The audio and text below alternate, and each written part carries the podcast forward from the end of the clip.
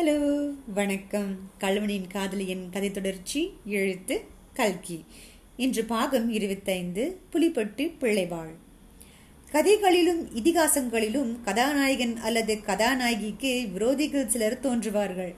கதை முடியும் வரையில் அவர்கள் கதாநாயகர்களுக்கு இன்னல் விளைவிக்க முயன்று கொண்டே இருப்பார்கள்.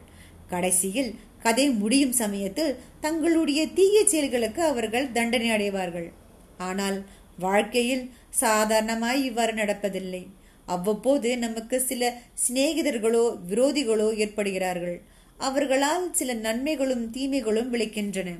அத்துடன் அவர்களுடைய சிநேகமோ விரோதமோ தீர்ந்து போகிறது. நமது வாழ்க்கையில் இன்னல் விளைவிப்பவரும் உதவி புரிவரும் எப்போதும் ஒருவராக இருப்பதில்லை. முத்தையின் கல்லணையின் வாழ்க்கையிலும் இப்படிதான் இருந்தது. முத்தையனுடைய வாழ்க்கையில் கார்வார் பிள்ளை பிரவேசித்ததையும் அதனால் விளைத்த பலனையும் பார்த்தோம்.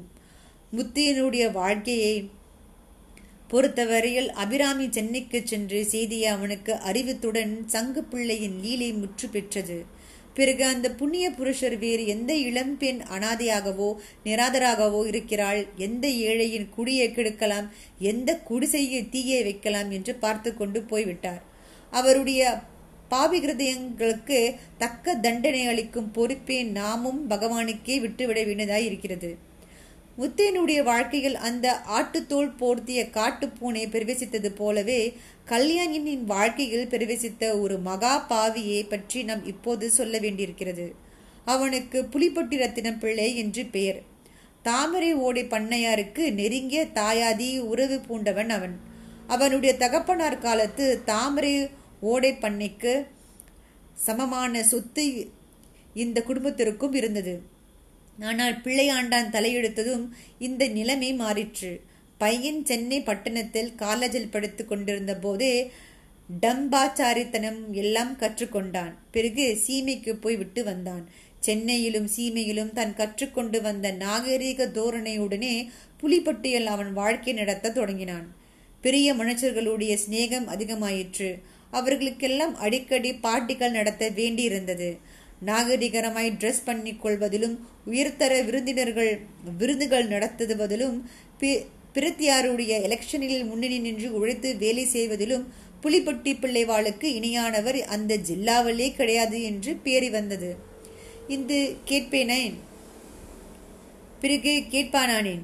பிதி பிதிராச்சித சொத்து நாளுக்கு நாள் குறித்து குறிந்தே வந்தது. கடனோ நாளுக்கு நாள் வளர்ந்து வந்தது. ஆனாலும் ரத்தினம் அதை சிறிதும் பொருட்படுத்தாமல் எப்போதும் போல டாம்பீக செலவுகள் செய்து வந்தான். அவன் கவலையின்றி இருந்ததற்கு ஒரு காரணமும் இருந்தது. தாமரை ஓடை பண்ணையாருக்கு சந்தானம் இல்லாதபடியால் அவருடைய திரண்ட சொத்தெல்லாம் தனக்கே வரப்போகிறது என்று அவன் மனப்போல் குடித்து கொண்டிருந்தான். ரத்தினம் சென்னையில் படித்துக் கொண்டிருந்த காலத்தில் பஞ்சதம் பிள்ளைக்கு கூட அத்தகைய அபிப்பிராயம் இதுதான் வந்தது. ஆனால் அவன் புலிப்பட்டிக்கு வந்த பிற்பாடு அவனுடைய நடைவுடைய பாவனைகளே பஞ்சதம் பிள்ளைக்கு அளவில்லாத வெறுப்பை உண்டாக்கின. தன்னுடைய சொத்தில் ஒரு காலனா கூட இந்த துர்தனுக்கு சேரக்கூடாது என்று அவர் தீர்மானித்து விட்டார். ஆனால் இது அவனுக்கு தெரியாது. சொத்து எங்கே போகிறது? இவருக்கு கொள்ளிட. நம்மை தவிர வேறு யார் என்று இன்னே அவன் நிர்ச்சிந்தையாயிருந்தான் எனவே திடீரென்று ஒரு நாள் தாமரை ஓடை பண்ணையார் இரண்டாம் தாரமாக கல்யாணியை கல்யாணம் பண்ணி கொள்ளப் போகிறார் என்ற செய்தியை அறிந்ததும் ரத்தினம் பிள்ளைக்கு இடி விழுந்தார் போல் இருந்தது. அவன் கோபம் கொண்டு கல்யாணத்துக்கு கூட வரவில்லை. கிழவனுக்கு என்ன கல்யாணம் வேண்டியிருக்கிறது? என்று கண்டவர்களெல்லாம் தூற்றி கொண்டிருந்தான். அவனுக்கு அப்போது அந்த ஆத்திரத்தில் இந்த மாதிரி வயதானவர்கள் சிறு பெண்ணை கல்யாணம் செய்து கொள்ளும் அக்கிரமத்தை பற்றி புனிப்பேருடன் பத்திரிகைகளுக்கு கூட கடிதம் எழுதினான். அது வெளியானதும் தனக்கு தெரிந்தவர்கள் எல்லோரையும் கூப்பிட்டு வைத்து பத்திரிகையில் இது ஒரு விஷயம் வந்திருக்கிறது பார்த்தீர்களா? என்று அதை படித்து காட்டினான்.